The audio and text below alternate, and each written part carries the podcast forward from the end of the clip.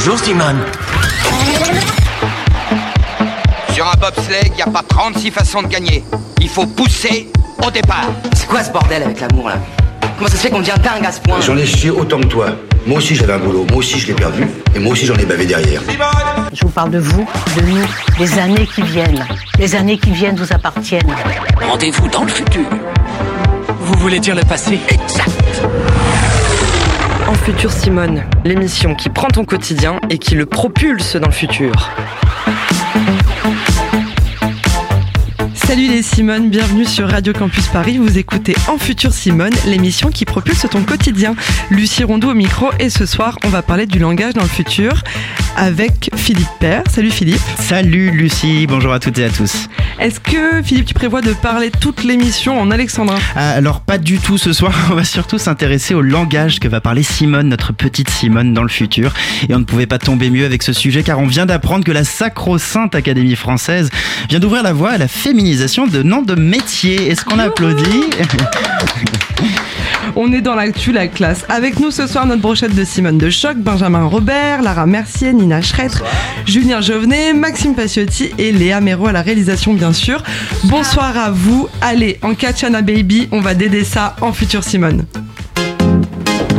En futur Simone, beaucoup de futur, un peu de Simone. Comment parlera notre petite Simone en 2089 En 2089, pourra-t-elle enfin bénéficier de la féminisation des mots et de la règle selon laquelle le féminin l'emporte sur le masculin? Talma et Louise, l'émission féministe de Radio Campus, sera avec nous dans 10 minutes pour nous éclairer sur ce sujet. Les trublions de la bande Lara et Maxime nous parleront de l'argot du langage exclusif du métissage des mots et des mots Jones que si t'as pas plus de 23 ans, tu peux pas capter à skip. Nina nous parlera d'une intelligence artificielle qui analyse le langage et qui détecte le harcèlement en ligne. Et Julien, plus poétique, nous interrogera sur la notion même de langage en nous racontant les découvertes d'un groupe de scientifiques corses sur la communication des plantes. Pour débattre sur le futur de la belle langue française, nous serons accompagnés d'Eliane Viennot, linguiste et historienne de la littérature française, qui a publié en septembre dernier Le langage inclusif, pourquoi et comment aux éditions X. Mais avant de rentrer dans le vif du sujet, on fait le tour du meilleur et du pire des articles sur le langage. En futur Simone, la revue de presse. Salut Ben, salut Nina. Salut. Re-salut Philippe. Salut Euh, Chère Simone, je vous ai demandé de fouiller Internet à la recherche du pire et du meilleur des articles sur le langage. Vous avez tous les trois parcouru la presse. Euh, Nina, quelle est ta perle du jour? Ben moi, en recherchant le terme langage dans Google Actualité, je suis tombée sur cet article de Melty au titre très intrigant.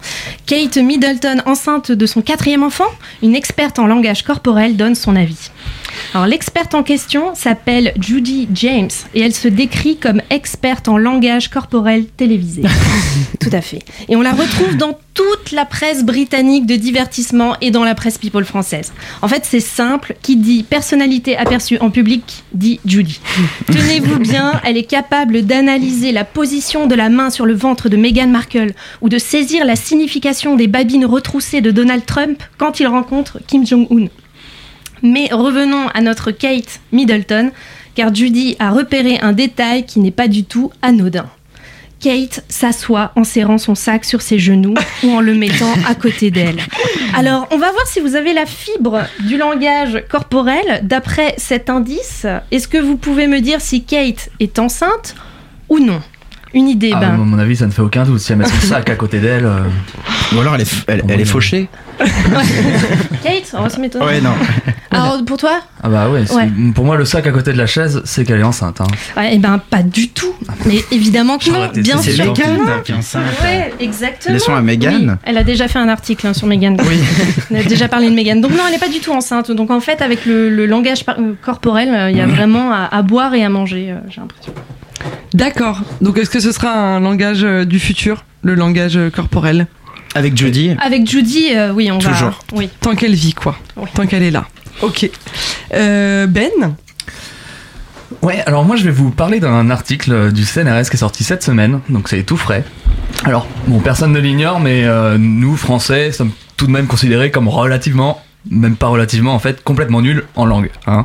Et pour cause, il y a eu un classement, des classements de fait. hein. Nous sommes classés 25e sur 32 en Europe. Alors, on jugera après de ce classement. Mais si évidemment, euh, beaucoup me répondront que ça a, a peu d'importance finalement la langue, hein, parce qu'en France, voilà, on est premier en football, euh, on est premier en, en hypocrisie, Bon, en tout ce qu'on football, veut. en fait. Mais alors, si je veux parler de, de si je vous parle donc de notre nullité euh, en anglais, c'est parce que cette semaine, le Sénat vient de publier une nouvelle étude qui relate notre capacité à comprendre l'anglais dans un bar ou un resto. Bref, dans un lieu où il y a du bruit, de manière générale. Et de l'alcool. Entre autres. Alors ça, ça aide aussi à la, à la, à la compréhension, mais c'est un autre débat. Alors les chercheurs, ils ont pris quatre groupes, des Français, des Anglais, des Néerlandais et des Finnois. Et dès le début, ils ont supposé que les Français seraient les moins performants des quatre groupes, parce que déjà l'anglais a le plus de similarités avec le finnois et le néerlandais, mais aussi parce que le groupe français a été testé dès le départ, sans bruit. Ils étaient déjà de base moins bons en anglais, donc déjà ça partait mal pour nous. hein. Et résultat des courses, dans un environnement bruyant, les Français comprenaient l'anglais presque aussi bien que les Anglais eux-mêmes. Alors, et même donc du coup bien mieux que les Finlandais ou les Néerlandais. Alors c'est là qu'on se dit qu'on s'est quand même fait bien chier pendant plus de 500 heures dans une salle de classe à apprendre l'anglais alors qu'il suffisait d'aller au bar. hein. On le savait. Alors, bah ouais, c'est pour ça qu'on s'est entraîné dans après. Du coup, comment ça s'explique? Alors voilà, les chercheurs, ils ont apporté quelques explications, enfin du moins à leurs études, à leur étude. Et ils ont avancé comme euh, explication principale que ce- cela était dû à, notre à nos capacités extraordinaires, nous français, donc il faut le souligner. tout, Ils expliquent ça par une caractéristique particulière de la langue, de notre langue. Et en fait, notre langue est dite sourde à l'accentuation. Nous parlons une langue dont l'énergie, la durée du son ou encore la mélodie que nous y mettons ne modifie absolument pas le sens de la phrase par rapport aux autres langues. Or, ce sont précisément ces accentuations-là qui se sont noyées dans le bruit de fond et que du coup les Finlandais et les Néerlandais, comme ils se basaient sur ces accentuations-là, ne les entendaient plus et donc avaient du plus de mal à reconnaître l'anglais avec, dans un environnement bruyant. Voilà, donc nous, notre compréhension n'en est que- n'en était que très peu affectée. Voilà, donc pour apprendre euh, l'anglais, chers Français, je vous donne rendez-vous au bar ou au. Je vous donne rendez-vous. Ben apprend beaucoup l'anglais. Exactement. Hyper intéressant, merci beaucoup. Ben. De rien, avec plaisir. Philippe, toi, tu as choisi de nous parler des emojis. Oui, ces petits symboles qu'on s'envoie dans nos conversations SMS. Si vous voyez pas ce que c'est, je peux rien pour vous. On, est- on s'en échangerait plus d'un Non, milliard chaque jusque jour. là, jusque là, on suit, ça ouais, va. t'es d'accord. Donc, ouais, on en échangerait plus d'un milliard chaque jour dans le monde et on comprend pourquoi. C'est très pratique et comme on dit souvent, une image Vaut mille mots. Vaut mille mots. Bravo. On est d'accord. Et c'est des petites images. Bref, il s'avère que ces petites figures représentent en fait un véritable casse-tête pour la justice. Les affaires qui impliquent un emoji arrivent de plus en plus devant les tribunaux. C'est sur le Figaro.fr que j'ai lu un papier intéressant à ce sujet. Le journaliste nous explique que si les tribunaux sont amenés progressivement à avoir une position sur le statut juridique des emojis, la difficulté réside surtout dans leur interprétation qui est propre à chacun et chacune. On apprend qu'en 2016, là je vous emmène dans la Drôme, un homme a été condamné à 6 mois de prison, dont 3 fermes, pour avoir envoyé un emoji revolver à son ex-petite amie de 17 ans. L'avocate de la plaignante avait indiqué lors de l'audience que cette menace de mort renvoyait au contexte d'une situation vécue depuis 3 ans. Du côté de la défense, l'avocate a défendu, elle, que c'est un émoticône de 2 mm sur 2, sans un mot d'explication et qu'il n'y avait aucun contexte de menace de mort. Pour moi, dit l'avocate, cet émo- émoticône peut dire notre relation est morte ou, à l'extrême limite, je ne suis pas content. En bref, pas suffisant pour condamner, mais évidemment le tribunal n'a pas été dans son sens. Le journaliste nous raconte aussi une histoire assez drôle. Là, on part en Israël. En réponse à une annonce immobilière, un couple a envoyé un message en disant Bonjour, nous voulons la maison, nous avons juste besoin de discuter de quelques détails. Message accompagné d'emojis enthousiastes et, fes- et festifs, nous le dit le journaliste. Le signe de la victoire, la danseuse de flamenco, la bouteille de champagne, le visage rougissant de bonheur et un petit écureuil. Bref, vu comment c'était parti, le vendeur a retiré l'annonce, mais finalement, en fait, les potentiels acheteurs se sont rétractés et le propriétaire a engagé une procédure judiciaire. Figurez-vous, ils ont dû dédommager le propriétaire à hauteur de près de 2000 euros. Est-ce que vous comprenez? Qu'est-ce que vous en pensez? Ça fait cher l'emoji quand Ça même. fait cher l'emoji, hein. Bon, en tout cas, morale de l'histoire, méfiez-vous de vos petits emojis, surtout quand Après- vous achetez une baraque. Peut-être que les Américains utilisent plus l'emoji pistolet que, que nous. Sûrement, oui. Mais, euh, Bon, merci à tous les trois en tout cas pour cette revue de presse. On va pouvoir accueillir notre invité. En futur Simone, 20h, 21h sur Radio Campus Paris. Va maintenant faire bouillir les oreilles des conservateurs du langage. On va écorcher des noms, parler d'avocates, de professeuses et d'autrices. C'est parti. Bonjour Eliane Viennot. Bonsoir. Eliane Viennot, vous êtes linguiste, historienne et professeuse émérite de littérature française. Merci beaucoup d'avoir accepté notre invitation. Avec vous ce soir, nous allons parler de l'histoire et surtout de l'avenir du langage inclusif, mais aussi d'argot, de classisme dans le langage et des transformations de la langue à l'ère des réseaux sociaux. Mais avant de commencer, on accueille deux membres de l'émission Thelma et Louise, la valeureuse Thelma et sa fidèle seconde et chroniqueuse Chat. Elles ont décidé d'armer d'effets spéciaux dignes d'Hollywood, de recréer pour nous en direct l'histoire Du langage, du langage inclusif en France. Salut, moi c'est euh, Miss 2019 et j'ai un truc à vous dire. On a gagné, euh, on a gagné, euh, on a, on a, on a gagné. enfin après des mois, que dis-je, des années de bataille, on va enfin officiellement pouvoir dire directrice, auteur ou autrice, maîtresse, doctoresse. L'Académie française se penche aujourd'hui même sur la question de la féminisation des noms de métiers. Vous vous rendez compte? Non mais est-ce que vous vous rendez compte? On a réussi à faire plier les plus réfractaires des Gaulois, quoi. Depuis des mois qu'on se battait, que l'écriture inclusive était médiatisée, débattue, on s'en prenait plein la tronche. Du très pertinent euh, c'est super moche au dramatique vous dénaturez la langue française On nous a, nous les féministes, accablés de tous les mots, sans mauvais jeu de mots, MDR Mais enfin, enfin la société est prête à reconnaître que notre langue est archaïque, qu'il faut la moderniser pour, faire correspondre à l'ère du, pour la faire correspondre à l'ère du temps, au progrès humain et social je suis so excitée quoi. C'est une révolution. Comme vous y alloa, jeune damoiselle, qu'entends-je parler de révolution? Que l'histoire française est vite tombée aux oubliettes. Je sois dame 17e siècle et votre propos plonge mon esprit dans une ire sans pareil. Autrice, professeuse, voilà donc ce que vous appelez progrès?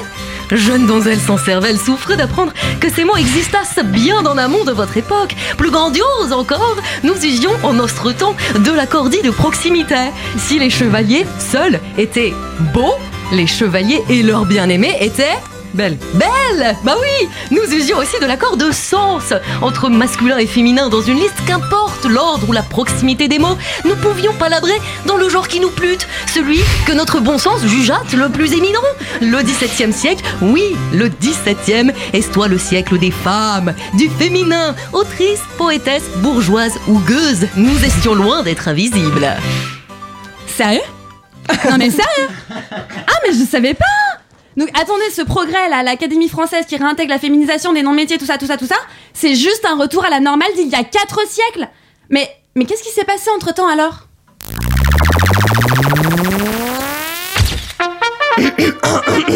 Je suis passé. Permettez, jeune pucelle, que je m'introduise. Je suis lieutenant caporal 19e siècle, et c'est à moi, et à moi seul, que vous devez cette innovation que vous vous apprêtez à réduire au néant.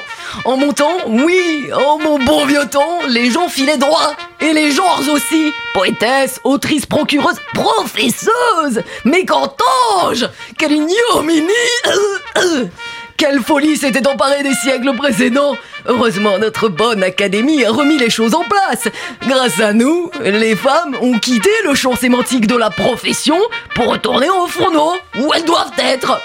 Quant aux foutaises du type accord de proximité, moi et mes honorables confrères avons mis au point la réforme d'Eugénie qui a permis l'harmonisation de la grammaire française. La réforme qui a rendu au français sa grandeur.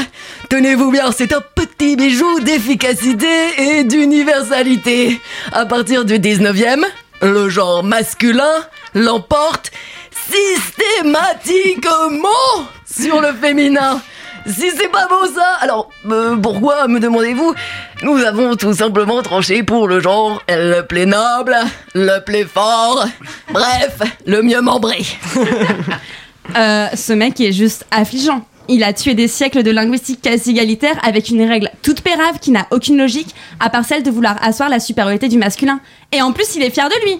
Mais bon, au moins tout ça c'est derrière nous maintenant. À partir de demain, j'espère, on va pouvoir appeler une chatte une chatte et la féminisation des noms de fonction va permettre de légitimer les femmes dans le monde de l'emploi et qui sait aider à mettre fin aux inégalités de salaire, au harcèlement professionnel. Avec un langage vraiment inclusif, plus rien ne peut arrêter les femmes.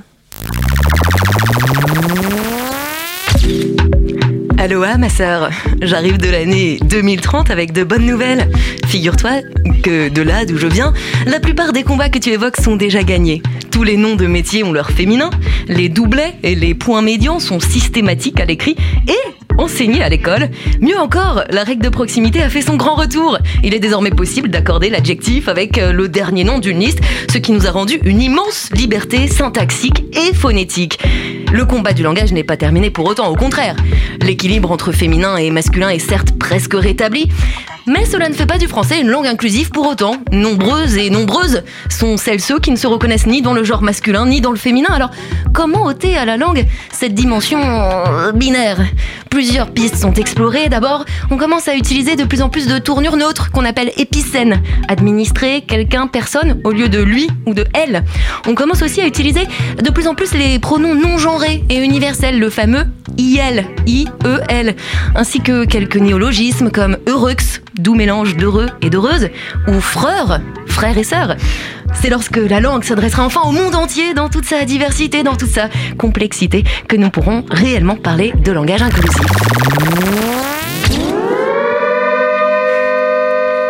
Votre attention à toutes. Nous sommes en 2258, l'an 4 de la Grande Révolution. Le matriarcat est en place. Les femmes ont pris le pouvoir, et la langue est devenue l'un des outils principaux d'asservissement du sexe faible, les hommes. Salutations, consoeurs. Je me permets d'interrompre cette propagande tiédasse et hoministe car tu n'en auras nul besoin. Je suis Amazon 2258 et à mon époque, la langue française est enfin devenue ce qu'elle aurait toujours dû être, une langue exclusive. Après des siècles de domination et quelques décennies d'égalité, nous nous sommes rendus à l'évidence, les mâles sont des bons à rien, des êtres vils, futiles, puérils. Vous remarquerez tous ces mots qui riment avec il. Pourquoi leur accorder une place égale à la nôtre dans cette si belle langue qu'est la française? En réduisant les mâles en esclavage, nous nous sommes donc logiquement débarrassés de tous ces mots masculins et instauré de nouvelles règles grammaticales. 1. Est proscrite la masculinisation des noms de fonction. Fini les présidents, directeurs, commandants et autres dirigeants. Les mâles sont de toute façon réduits au statut de simples procréateurs aujourd'hui. 2. Les doublets ont été supprimés. Désormais, on ne s'adresse qu'aux femmes. Françaises, mes chères concitoyennes, bonjour à toutes. 3. Il n'existe plus qu'un pronom personnel, elle. Pour en référer au mâle, nous préférons désormais le terme esclave. Enfin, pour l'accord grammatical des adjectifs et des noms, un seul genre a été conservé, le genre féminin. En bref, concert du 2019, tu l'auras compris, le féminin l'emporte. Merci beaucoup les filles euh, pour ce- cette euh, très belle euh, chronique. Euh, Historiquement, historiquement tout à fait exact. Je, je précise. ça s'est vraiment passé comme ça. Eliane Viennot, une réaction peut-être à cette chronique? Ah ben, je trouve ça très drôle. J'aime beaucoup les, les, les, les femmes et les hommes qui aujourd'hui s'amusent avec, euh, avec la langue et qui font comme ça des, des performances pour euh, montrer à quel point on peut se réapproprier euh, notre langue, nous faire réfléchir, euh, même si beaucoup de choses sont juste pour, faites pour s'amuser. Mais au moins on s'amuse, c'est bien. Ça nous, ça nous rend euh, heureux. Alors Eurux, on n'en a pas besoin. Parce que le X n'a jamais, ne s'est jamais prononcé. Donc euh, voilà. Il faut préciser que c'est heureux avec un E. En fait, c'est-à-dire que. C'est un terme qu'on a inventé, mais il y a toute une réflexion derrière quand même. Oui, oui, c'est-à-dire que c'est. Non, mais c'est pas un terme inventé, c'est un vrai terme qui est proposé aujourd'hui euh, par Ouais. euh, les gens qui veulent euh, rendre le langage moins binaire. C'est-à-dire, au lieu de dire heureux ou heureuse, si on veut pas mégenrer la personne dont on parle, on dirait heureux. Heureux Ok. Comme, comme tous. Comme, tous, comme, celles, ceux, comme. euh, voilà. Bon, en tout cas, on est bien loin euh, de 2000 258. 258 et où le féminin l'emporte sur le masculin. Euh, mais aujourd'hui, euh, l'Académie française se réunissait donc pour valider, voter, Voter. la féminisation des noms de métiers. Euh, Et c'est un oui. et a, priori, c'est un oui. C'est un oui. Ce sera voté dans, dans les semaines à venir. Est-ce que c'est quand même un- une avancée, vous qui avez écrit le langage inclusif, le langage inclusif, pourquoi et comment? Alors oui, c'est une avancée, pas parce que ça va, ça, ça va rien changer à nos usages, puisque ça fait déjà plus de 30 ans que beaucoup de, noms féminins qui n'étaient plus là ou qui qu'on croyait ne pas ne pas utiliser, pas pouvoir utiliser, on les utilise. Donc ça va rien changer sur sur les usages euh, des, gens en général, mais ça va euh, ça va libérer des, des forces, si je puis dire, parce que beaucoup de beaucoup de conservateurs s'abritaient derrière les avis de l'académie pour dire ah non non euh, on veut pas parce que l'académie est contre. Alors maintenant bah le rempart est tombé. Mmh. Donc, euh, et ça se voit déjà, déjà aujourd'hui. hein. aujourd'hui. Euh, bon, bah, les gens disent bon, bah, d'accord, bon, on va pouvoir faire comme on veut, bah, pourquoi pas. euh, bon, donc ça, c'est ça, c'est une très, une très très bonne chose. C'est c'est important, l'Académie française, ça a une influence aujourd'hui pour, euh, pour di- donner des directions à la langue française. C'est peut-être important de, le, de, de, de, de rappeler qu'est-ce que c'est que la- l'Académie française, quelle est son importance pour, euh, Alors en pour donner fait, euh, en fait, l'académie a essentiellement une influence euh, négative. Euh, puisqu'elle lutte depuis 350 ans pour euh, renforcer le pouvoir du masculin dans la langue française, avec l'idée tout à fait juste que c'est fait renforcer les pouvoirs du masculin, c'est renforcer le pouvoir des hommes, c'est renforcer la légitimité de la domination masculine. Donc euh, c'est essentiellement une, une institution euh, nocive, je dirais. Euh, elle a beaucoup lutté euh, contre, par exemple, chaque fois qu'il y a des propositions de simplifier l'orthographe, dont on a absolument besoin en France, elle est contre. Mhm. Euh, donc elle a beaucoup euh, travaillé à complexifier l'orthographe. Elle a, par exemple, le fameux mot nénuphar. Hein, euh, il, il s'écrivait avec un F jusqu'au 19e siècle. Bon, un jour, elle a décidé que ça faisait plus chic euh, d'écrire ça avec un PH. Euh, donc, Ce sont des postures avant tout. alors c'est essentiellement, euh, oui, des, des positions idéologiques, des positions de classe et des positions masculinistes. Hmm. Voilà. Et euh, il y a aussi, euh, comme beaucoup de gens croient en sa capacité, en, en ses compétences, eh bien même si, euh, enfin officiellement elle ne, elle n'a aucun pouvoir, officiellement elle n'a plus aucun pouvoir, mais elle a ce pouvoir parce que les gens s'imaginent que, les gens s'imaginent que quand l'académie dit quelque chose, alors on peut y aller ou on peut ne pas y aller si elle a dit qu'il fallait pas y aller. C'est Euh, médiatiquement aussi qu'elle existe euh, énormément. elle est- voilà. Et, et ça, c'est la, ça, je dirais, c'est le, c'est le, la responsabilité de l'État qui ne, qui ne met pas en avant euh, le, l'organe qui a du pouvoir en France là-dessus, la délégation générale à la langue de France, à la langue française et aux langues de Mhm. France, qui dépend du ministère de la Culture. Euh, quasiment personne ne sait que cette, euh, cette instance existe, qui fait un, un assez bon travail, qui a, qui, comment dirais-je, synthétise les propositions des commissions de terminologie, parce que maintenant, depuis 50 ans, depuis De Gaulle, grosso modo, hein, De Gaulle savait très bien que l'académie était totalement incom- incompétente Mhm. et ne travaillait pas.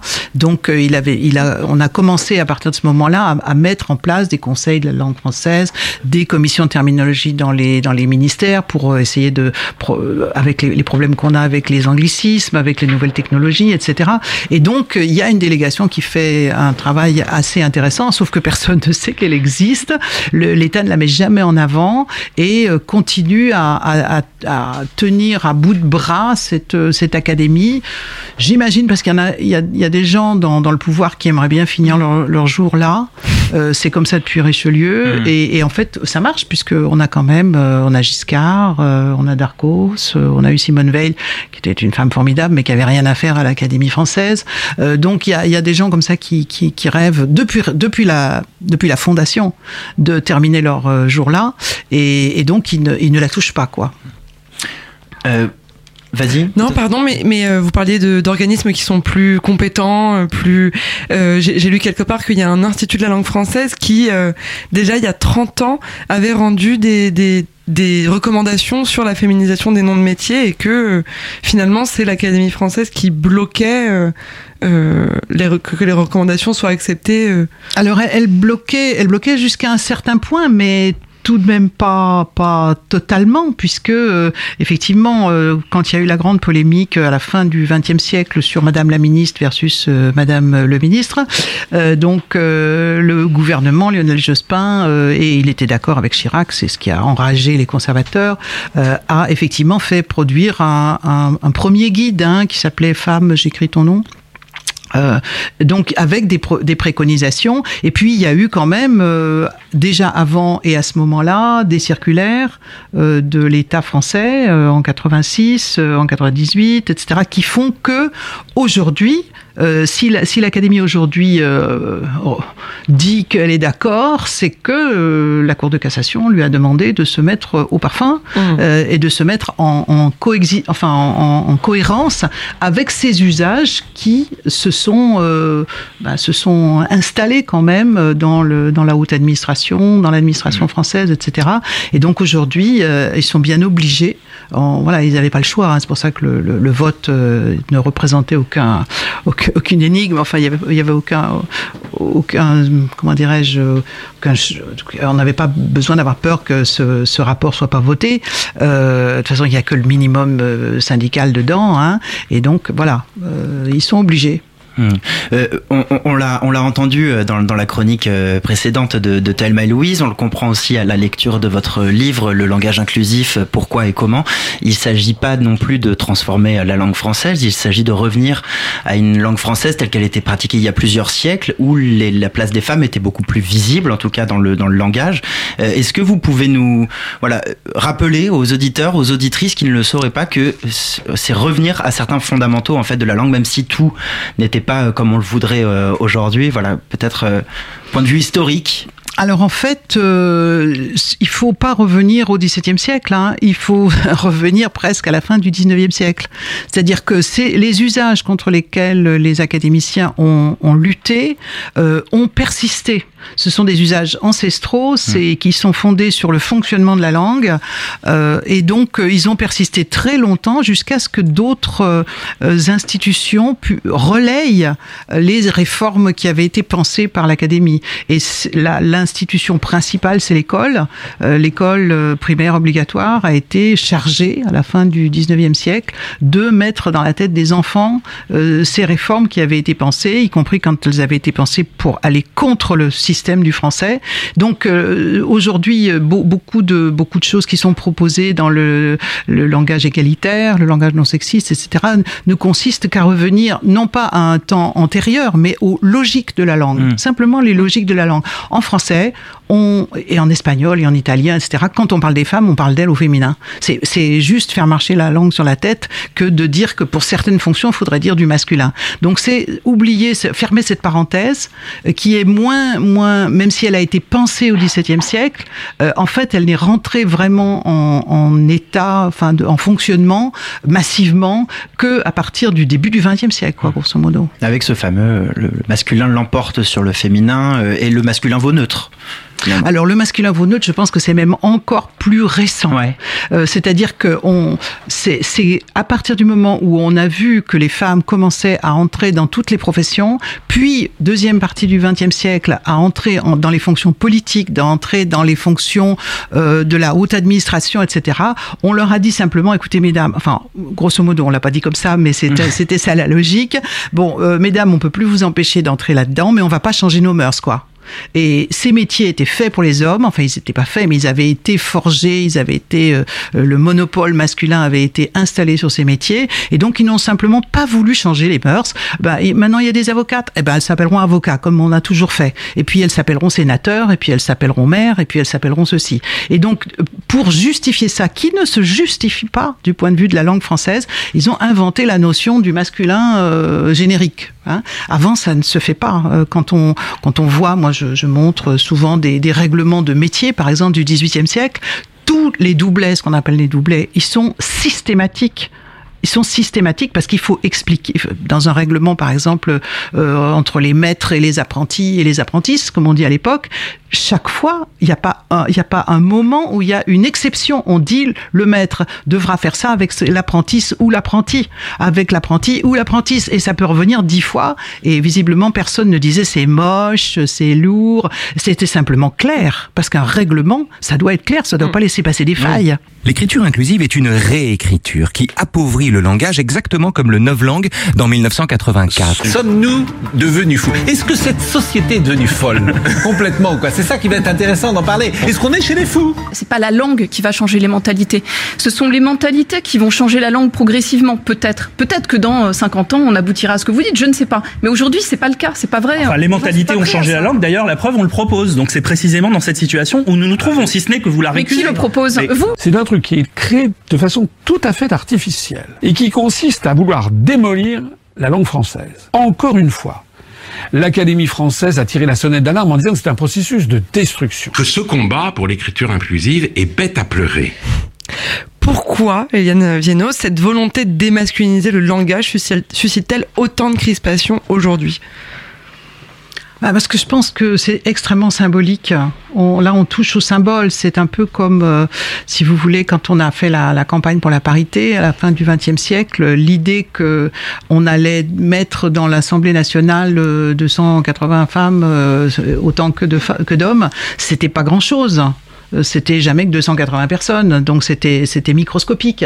Sauf que c'est tellement symbolique, c'est-à-dire qu'on on désigne là un dysfonctionnement de la société et on dit que eh ben il va falloir que les messieurs reculent.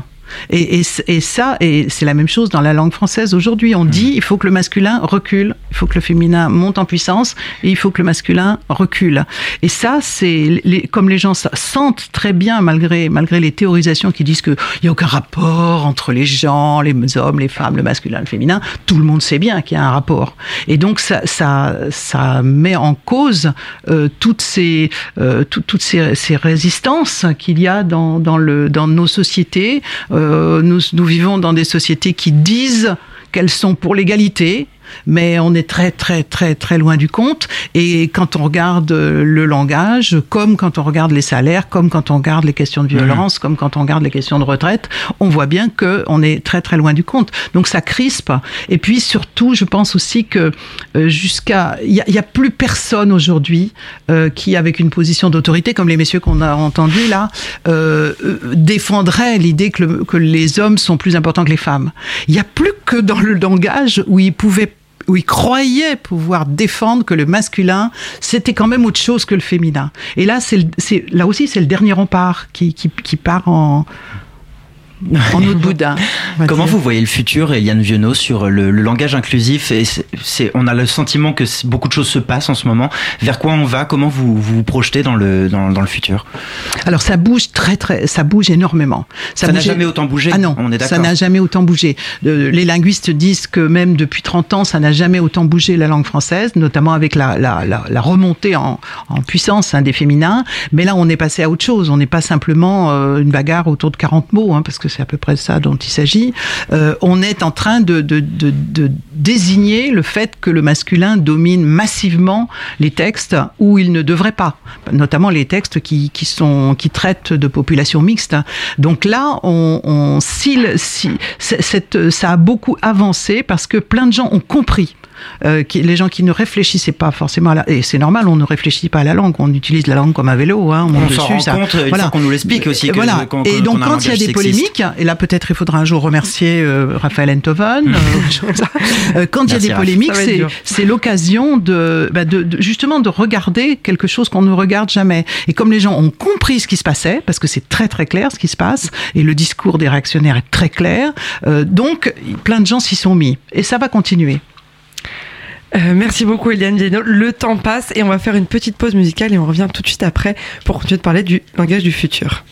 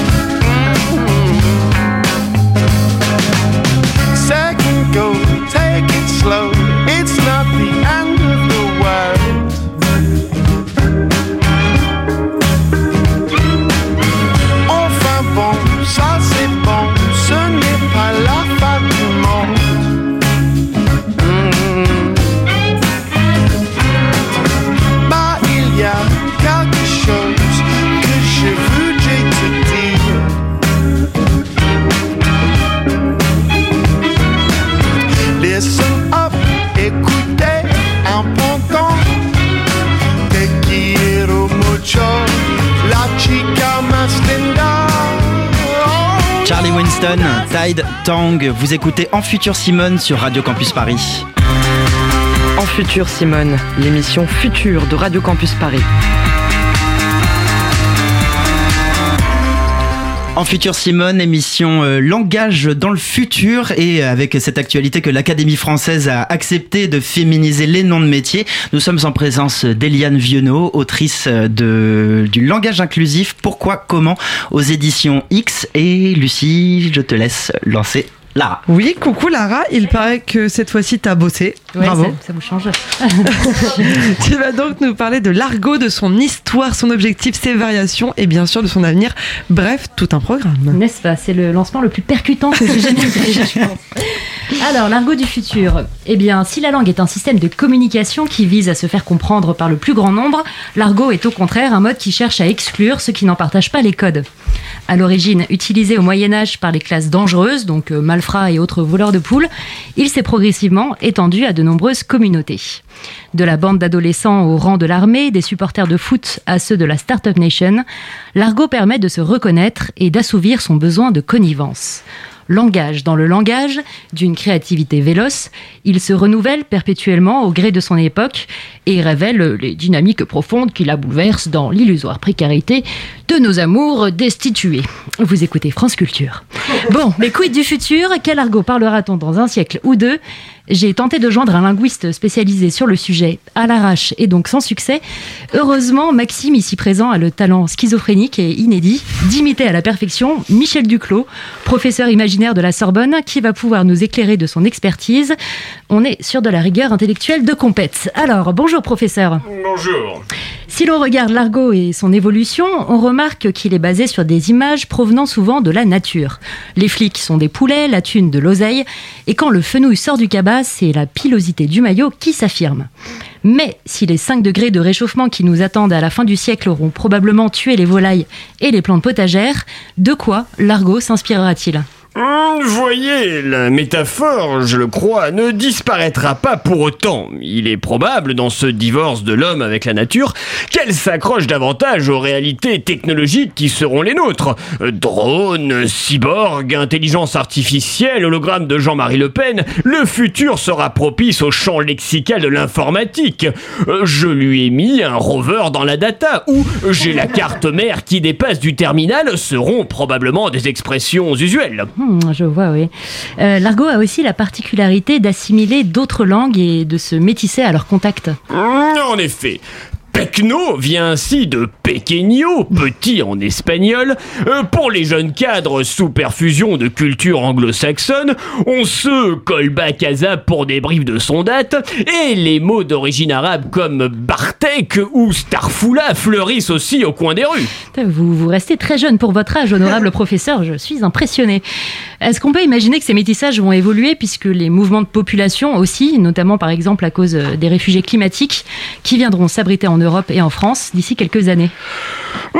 Oui, tout à fait. Les influences culturelles vont évoluer et le langage avec. Les habitants du Groenland ou des îles Fidji viendront certainement parsemer le français de leur vocable.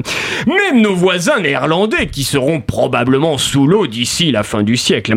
Je ne serais pas étonné qu'on entende alors les jeunes gens parisiens s'exclamer euh, Give me je bédolte, c'est-à-dire fais tourner le ouinge.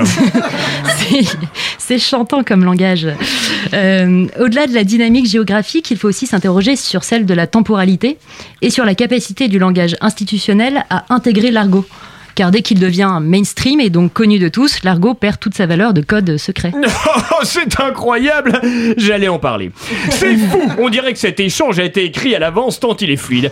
Oui, l'argot qui s'invente hors des cadres académiques, mais finit souvent, après quelques années, et pour les mots les plus répandus, par se faire adouber dans le petit Robert. Clope ou flingue était incompréhensible il y a un siècle, mais nos enfants écarquilleront les yeux, les mêmes yeux du malaise que lorsque nous disons chandail ou scrogneux. Merci beaucoup, professeur, pour cette intervention passionnante. Je dirais même psartec. Euh, C'est moi qui vous remercie, ma street crête de Babtou Miskin en avait bien besoin. Merci, merci Lara, merci Maxime pour vos, pour vos performances et on va laisser euh, s'installer euh, notre chère Nina qui vient nous parler, alors qui a choisi euh, pour nous parler du langage dans le futur. Je vous rappelle que vous écoutez En Futur Simone. Et Nina a choisi de nous parler à travers ce sujet de cyberharcèlement et même d'intelligence artificielle. Nina, dis-nous en plus. Bah écoute, euh, oui, parce qu'en parallèle du doux langage euh, des fleurs, de l'argot, du parfum, des abeilles et même des dauphins, il existe un moyen d'expression qui cogne, qui rosse, qui blesse, le harcèlement. Et sinon, tout va bien dans ta vie, Nina Oui, oui, oui, moi ça va, mais ce ne fut pas le cas de nombreuses personnes victimes de la, guide du LOL- de la Ligue du LOL, un groupe Facebook euh, qui a rassemblé des journalistes, des communicants et des publicitaires parisiens. Et ces cyberharceleurs, sous couvert de l'anonymat et de l'humour, s'en sont donnés à cœur joie sur Twitter pour déverser leur puante toxicité du type... En fait, euh, Capucine, c'est un peu notre Paris Hilton, mais en plus moche, plus pauvre et plus conne. Ou dans un style plus fleuri, si on peut lui faire le maillot au chalumeau et au fer à souder, ça peut être drôle de labourer le con à Capucine. Et voilà, donc ces, jolis messages ont été envoyés régulièrement et pendant des années, euh, très sympathiques. Et cette actualité a relancé la question suivante comment mieux détecter le harcèlement sur la toile? Et là, je retrouve le sourire. Tu as une bonne nouvelle pour nous, c'est ça, Nina? Ouais, exactement. L'intelligence artificielle devrait bientôt pouvoir détecter ces messages haineux, appelés aussi hate speech, pour alerter les autorités et les parents pour les mineurs. Deux chercheuses du laboratoire d'informatique Signaux et Systèmes de Sophia Antipolis ont développé CRIP, une intelligence artificielle qui analyse les hate speech sur Twitter et Facebook.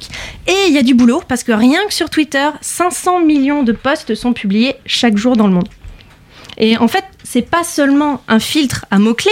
Euh, Serena Villata et Elena Cabrillo, les deux chercheuses en question, ont appris à la machine à reconnaître le langage des réseaux sociaux, qui n'est pas le même que la langue de Molière ou du langage du coin de la rue. Donc le programme est capable de détecter sur la toile des insultes, des gros mots, mais aussi des sous-entendus. Et ce n'est pas tout. Je vous propose d'écouter Elena Cabrillo, interviewée il y a quelques semaines par France Inter. Du moment où on continue à voir un échange de messages qui contient du hate speech entre une victime et quelqu'un d'autre, nous, on définit déjà que c'est de l'harcèlement. Donc CRIP euh, tient compte aussi de la fréquence des échanges entre deux comptes, car euh, c'est aussi la régularité des propos menaçants ou insultants qui constitue le harcèlement. Et concrètement, c'est quoi le résultat? Bah, En pratique, le programme, il établit une carte avec des nœuds. Un nœud égale un utilisateur. Et entre ces nœuds, il y a des fils, c'est-à-dire euh, leurs échanges. Donc, grosso modo, une toile d'araignée colorée. Et il suffit de cliquer sur un nœud, donc un utilisateur, pour savoir avec qui il ou elle échange le plus et aussi les concepts sémantiques clés qui se dégagent de ces posts. Et elle débarquera. Pardon, elle débarquera quand en France, euh, cette euh, appli? Eh ben, il va falloir être patient car Crip ne fonctionne pour l'instant qu'en anglais et en italien, mais bientôt en français et en espagnol, nous promettons. Et ça pourrait en tout cas aider les victimes, adultes ou ados. Et d'ailleurs, j'en profite pour rappeler aux éventuelles personnes concernées qu'il existe un numéro vert d'écoute et de conseil, le 0800 200 000. Et ce que je trouve en tout cas moi énorme dans cette histoire, c'est qu'on soit dans la nécessité de développer une intelligence artificielle face à cette masse de débilité. Preach, Nina, comme disent les anglophones. Merci beaucoup, Nina, d'avoir partagé avec nous cette bonne nouvelle. Euh, et Eliane Viennot, euh, est-ce qu'il y a un langage propre aux réseaux sociaux? Est-ce que la langue est en train de changer avec l'utilisation des réseaux sociaux? Alors, je ne pense pas du tout que la langue est en train de changer. Je pense que, par contre, que de plus en plus de gens s'approprient euh, l'acte de, de parler, d'écrire, d'échanger. Euh, mais bien sûr, euh, il reste à côté de, de, ce, de ce type d'échange. Les mêmes personnes n'écrivent pas de la même façon si elles doivent écrire une lettre à leur grand-mère ou, ou si elles doivent euh, écrire euh, un article ou un, petit discours pour la fête du, du lycée. Ou... Donc, non, non, il n'y a, y a aucun type d'appauvrissement. Par contre, il y a de plus en plus de gens qui écrivent et qui n'écrivent pas sous la sous l'autorité de quelqu'un qui les juge. Donc, euh, bien sûr, il faut faire du, du- de la régulation. Euh, Ce sont des espaces de liberté. Mais c'est des, c'est des espaces de liberté, c'est des espaces de réappropriation de l'écrit. Et de Euh, créativité aussi? Pardon De créativité aussi. euh. Et de créativité, bien entendu, parce que tout le monde ne fait pas juste des petits posts de, de, trois, de trois lignes. Euh, Il y, a, y a des gens qui font des, des, des, grands, euh, des grandes discussions, euh, qui, qui développent leurs idées, etc. euh, en dehors de, bah, en- avec des gens, avec a priori avec des, des milieux euh, sympathiques, les amis. euh, euh, donc c'est c'est plutôt une très bonne chose, moi je trouve. Est-ce que le, un réseau social comme Twitter, sur lequel on doit écrire en 280 caractères, est-ce que ce genre de, de pratique d'écriture qui nous oblige à faire euh, parfois court, parfois à tronquer des mots, à faire des choses comme ça, est-ce que ça, ça participe à appauvrir le langage? Et d'ailleurs, appauvrir le langage, ma seconde question, c'est est-ce que il y a vraiment un appauvrissement du langage comme on peut l'entendre dans certaines bouches?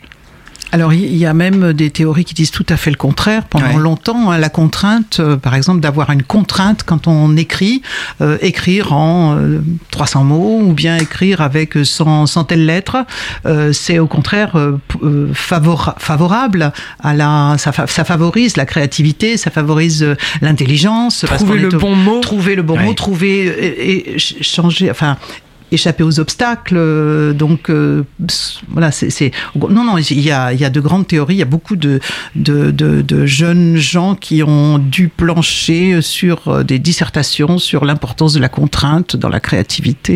Donc l'écriture numérique peut être un, quelque chose de très bon pour le langage du, du futur, si, si, si on le prend comme ça. Oui, ou pour l'esprit, ou pour euh, voilà, parce que c'est un, c'est un contexte euh, écrire un tweet, mais après on sort dans la dans la nature ou dans la vie ou avec les amis, on, est, on ne pense pas comme ça, on n'écrit pas comme ça, on ne parle pas comme ça. Donc euh, ce sont des, des, des endroits où il y a une contrainte particulière, euh, quand il y en a, par exemple sur, sur Twitter, et qui ne sont pas du tout négatives pour euh, pour les usages du, du, de la langue. On va maintenant passer à un petit jeu de questions-réponses très rapide. Eh Simone, il y a moi ou il y a pas moi? Ok, donc là l'objectif c'est qu'on vous pose des questions très rapidement et vous devez répondre très rapidement. Il y a moi, il n'y a pas moi qu'on utilise tellement de mots anglais que dans 100 ans le français et l'anglais ce soit la même langue. Non, pas du tout. Il n'y a pas moi. C'est rapide, hein Est-ce qu'il y a moyen, il y a moyen, il n'y a pas moyen que l'Académie française disparaisse? Ah ça, ça se pourrait, oui, bien sûr. J'ai j'ai proposé qu'on la débranche. Il s'appelle les, immortels. Oh, oui, mais après, ils peuvent faire ce qu'ils veulent, mais sans, sans notre argent. C'est vrai. Euh, Il y a moyen, il n'y a pas moyen que le féminin l'emporte un jour sur le masculin? Je crois pas. Non. Non. Euh, Trop dur à, à déconstruire. Euh, Il y a moyen, il n'y a pas moyen que les pronoms euh, celle, si elle, euh, il euh, puissent prendre et rentrent dans le, dans le langage euh, commun qu'on utilise tous les jours. Alors ça, je suis plus dubitative, parce que ça ça rend pas beaucoup de service dans une langue comme la nôtre. Je, je fais une réponse un petit peu plus longue. Allez. dans une langue comme, comme les langues romanes, où tous les trois mots, on est face à une contrainte de, à choisir entre un masculin et un féminin, euh, les, les, les pronoms euh, communs, puisque ce c'est pas des neutres, hein, c'est des communs, comme nous et vous, euh, ne, ne servent pas à grand chose. Exactement comme nous. Si on dit nous, ensuite on doit dire si nous sommes contentes ou nous sommes contents. Donc euh, bon, ça peut ça peut aider à ne pas répéter il et elle, euh, etc. Mais, mais ça, ça ne résout pas les mêmes problèmes que dans d'autres langues comme l'anglais ou le suédois, Hmm. qui sont des langues moins genrées. Et enfin, dernier, il y a moi, il n'y a pas moi, et qu'un jour on dise, comme dans la chronique qu'on a entendue précédemment, euh, mettre son rover dans la data pour parler d'une expression sexuelle, je crois. Ah bah, je, je crois que c'est déjà, il y a déjà des gens qui parlent comme ça. C'est- pas du tout, on n'est pas dans, dans, dans les années 2050 là. hein. Donc il y a moyen. Il y a moi, il y a absolument. hein.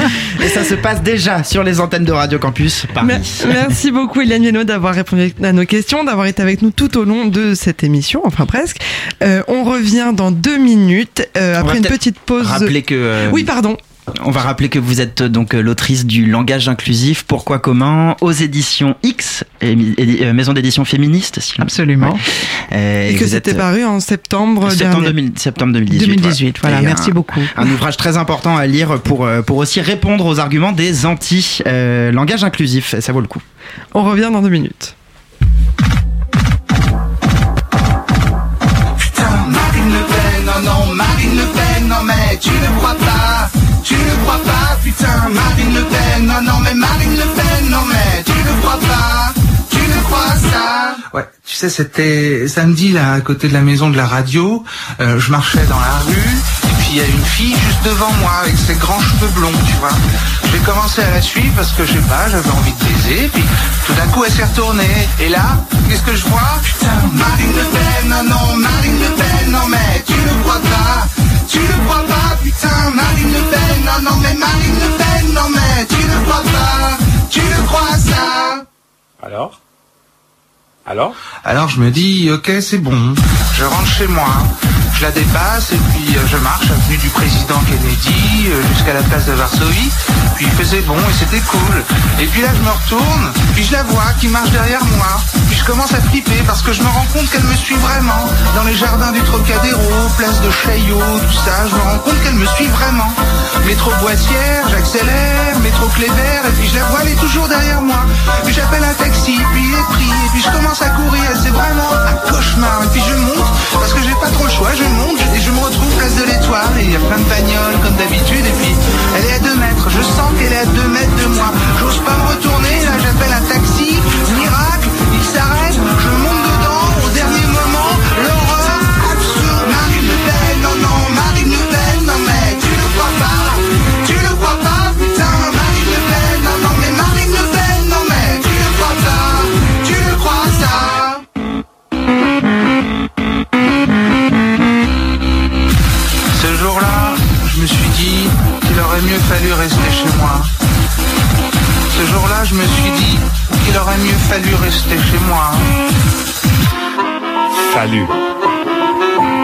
Salut. C'est- un mot, c'est quoi? C'est euh, ben, c'est compliqué ça Non, il aurait, il aurait mieux fallu, c'est euh, conditionnel passé, première forme. Tu vois, on, on aurait pu dire euh, il aurait mieux valu aussi, mais du verbe valoir. Tu t'étais plus élégant. Vous êtes toujours sur un futur Simone, il est 20h53. On vient d'écouter Marine Le Pen de Philippe Catherine. En futur, Simone, sur Radio Campus Paris. Et on retrouve Julien. Salut Julien. Salut. Et toi, tu vas nous parler de la communication entre les plantes. Ouais, c'est ça. Euh, du langage des arbres. On va, on va essayer. C'est, vrai qu'à premier coup d'œil, c'est, vraiment pas évident. Bon, je me suis dit, il y a des personnages qu'on voit assez régulièrement dans les films, qui euh, d'arbres en fait, dans des films, qui parlent, euh, interagissent, euh, comme par exemple le pommier dans Le Magicien d'Oz, ou les Ents dans Le Seigneur des Anneaux. Il y a même Groot, là, plus récemment, dans Les Gardiens des Galaxies. Mais à chaque fois, en fait, ces personnages-là, c'est un peu de la triche. Ils ont tous des bras, des jambes, une tête, une bouche, des yeux. Bref, en fait, c'est des acteurs enrobés d'écorce. En vrai, un arbre, ça a pas de cerveau. Ça a pas d'oreille, ça a pas de main, rien de tout ça. Et donc, ça peut sembler un peu compliquer les choses pour le langage. Un arbre, en fait, on pourrait le résumer de haut en bas par des rameaux qui transforment la lumière du soleil en matière organique, un tronc qui maintient tout ce poids et assure les échanges d'énergie, et des racines qui captent les minéraux dans l'eau, dans l'obscurité du sol. À première vue, on pourrait se dire que son seul but, c'est de croître toujours plus en absorbant de l'eau et de la lumière. C'est une chose autosuffisante, quoi, qui vit sa vie sans besoin d'échange, euh, d'intimidation, de séduction, euh, rien à dire, vraiment euh, rien à dire. Dans notre langue d'ailleurs, les racines des mots végétal et animal, il y a, quelque chose dans ces racines-là qui, est vraiment assez parlant. Animal, ça vient de anima en latin, et les végétaux, ça, ça végète. Cela dit, depuis quelques années, de nombreux résultats de recherche prouvent que les arbres communiquent, interagissent. Euh, on pourrait même dire qu'ils ont élaboré une sorte de langage. Par exemple, il y a un exemple assez connu. Dans les années 70, il y a des chercheurs qui ont mis en évidence le comportement d'un acacia sud-africain. Cet arbre, euh, cet arbre entre en fait dans le régime alimentaire de koudou, c'est un genre d'antilope. Dès que celles-ci elles commencent à manger les feuilles de l'arbre, euh, celles-ci elles augmentent euh, leur teneur en tanin, ce qui les rend hyper amères et indigestes. Les koudous s'en rendent compte, mais au lieu de changer d'arbre, elles s'éloignent de plusieurs centaines de mètres avant de recommencer à manger. Pourquoi? Parce que l'acacia en question a émis un gaz avertisseur qui informe ses congénères du danger. Les arbres qui reçoivent ce signal, donc le, signal de, gaz gazeux, ils deviennent tous toxiques. Un autre exemple, euh, c'est que sous le sol des, forêts, les racines qui se croisent et s'entremêlent, c'est pas en fait par manque d'espace, mais c'est pour s'échanger aussi des informations. Sur des attaques d'insectes par exemple. Elles se passent le message, euh, est-ce qu'il faut réagir ou pas Parfois même, les vieilles souches d'arbres abattues ou tombées sont maintenues en vie par les arbres voisins par échange d'énergie. Pourquoi? C'est assez dur à dire. En tout cas, pour euh, ce qui est de causer, ça, ce qui est sûr, c'est que les arbres, c'est vraiment pas des rapides. Quand il y a quelque chose à se transmettre, que ce soit euh, aux autres ou pour lui-même, l'équivalent des nerfs transmet l'information à la vitesse de quelques centimètres par heure. Voilà, donc là, c'est ce qui explique un peu les émissions de gaz qui accélèrent avec le vent les choses. Ça, ça va beaucoup plus vite. Et il paraît même euh, alors ça, mais ça, ça paraît vraiment incroyable, mais euh, on en parle de plus en plus, que sous euh, la terre, dans les forêts, les racines, elles sont connectées par un réseau de champignons qui fait comme un genre de fibre à haut débit, qu'on appelle d'ailleurs, qu'on appelle d'ailleurs web. Voilà, je trouve ça assez dingue. On pourrait ajouter dans tout ça les trucs plus évidents qu'on voit un peu tous les jours, le parfum des fleurs, la couleur des fruits, qui souvent nous attirent ou nous révulsent, nous révulsent instinctivement. Euh, donc euh, on sait pas trop là-dedans en fait ce qui est ce qui tient de la sélection millénaire ou de l'adaptation, sans cesse ajusté en fonction de ce qui se passe autour. En tout cas, ces découvertes sur le langage et le comportement des plantes, ça bouscule pas mal d'habitudes, notamment dans l'agriculture. Ça donne aussi l'impression qu'on n'est pas les seuls responsables de l'inventivité et de la créativité chez les êtres vivants. Merci beaucoup, Julien, pour euh, toutes ces informations sur la communication euh, entre les plantes. Euh, et on accueille à présent Maxime. Salut Maxime. Salut Ces dernières années, le langage inclusif a pris de plus en plus de place dans le monde médiatique. Ces prochaines années, on peut s'attendre à ce qu'il prenne une place encore plus conséquente, modifiant ainsi la durée des journaux, par exemple.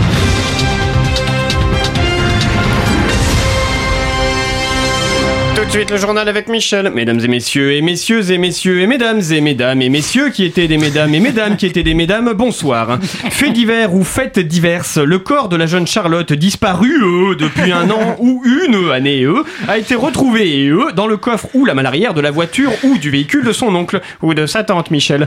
Non, les enquêteurs et enquêtrices sont formels et formels eux, la voiture ou le véhicule appartient à l'oncle. Oui, mais pourquoi le genrer Peut-être que cet oncle voulait être une femme? Oui, mais la carte grise ou le document d'immatriculation de la voiture ou du véhicule est au nom masculin de l'oncle homme ou de la petite Charlotte. C'est votre point de vue, Michel. Bon, fait divers, le corps de la jeune Charlotte disparue eux, depuis un an ou une année n'a toujours pas été retrouvé. Et eux, c'est la fin de ce journal ou de cette édition. Tout de suite la météo ou le temps pour demain. Nombreux sont ceux qui déplorent l'altération du langage soutenu au profit d'un langage qui confine parfois à la grossièreté. Ce langage peut être de plus en plus utilisé à l'avenir. Bonsoir et bienvenue dans ce débat. La parole est au premier candidat. Oui, merci. Je tiens d'abord à signaler que la mère de mon rival ici présent est une pute à craque qui suce des bites sur l'autoroute pour financer la campagne de son chiasseur de fils. Merci monsieur, la parole est au deuxième candidat. Merci beaucoup. J'entends tout à fait les propos de mon rival, néanmoins je me permets d'ajouter à cela que lui et sa sale tronche de gros puceau acnéique ferait mieux de bien fermer sa gueule s'il ne veut pas que je révèle à qui il a vendu son énorme cul pour financer sa grosse campagne de merde. Merci messieurs, on se retrouve après une page de pub. À l'avenir, le langage sera sans doute simplifié pour faciliter les messages que veulent faire passer les hommes politiques.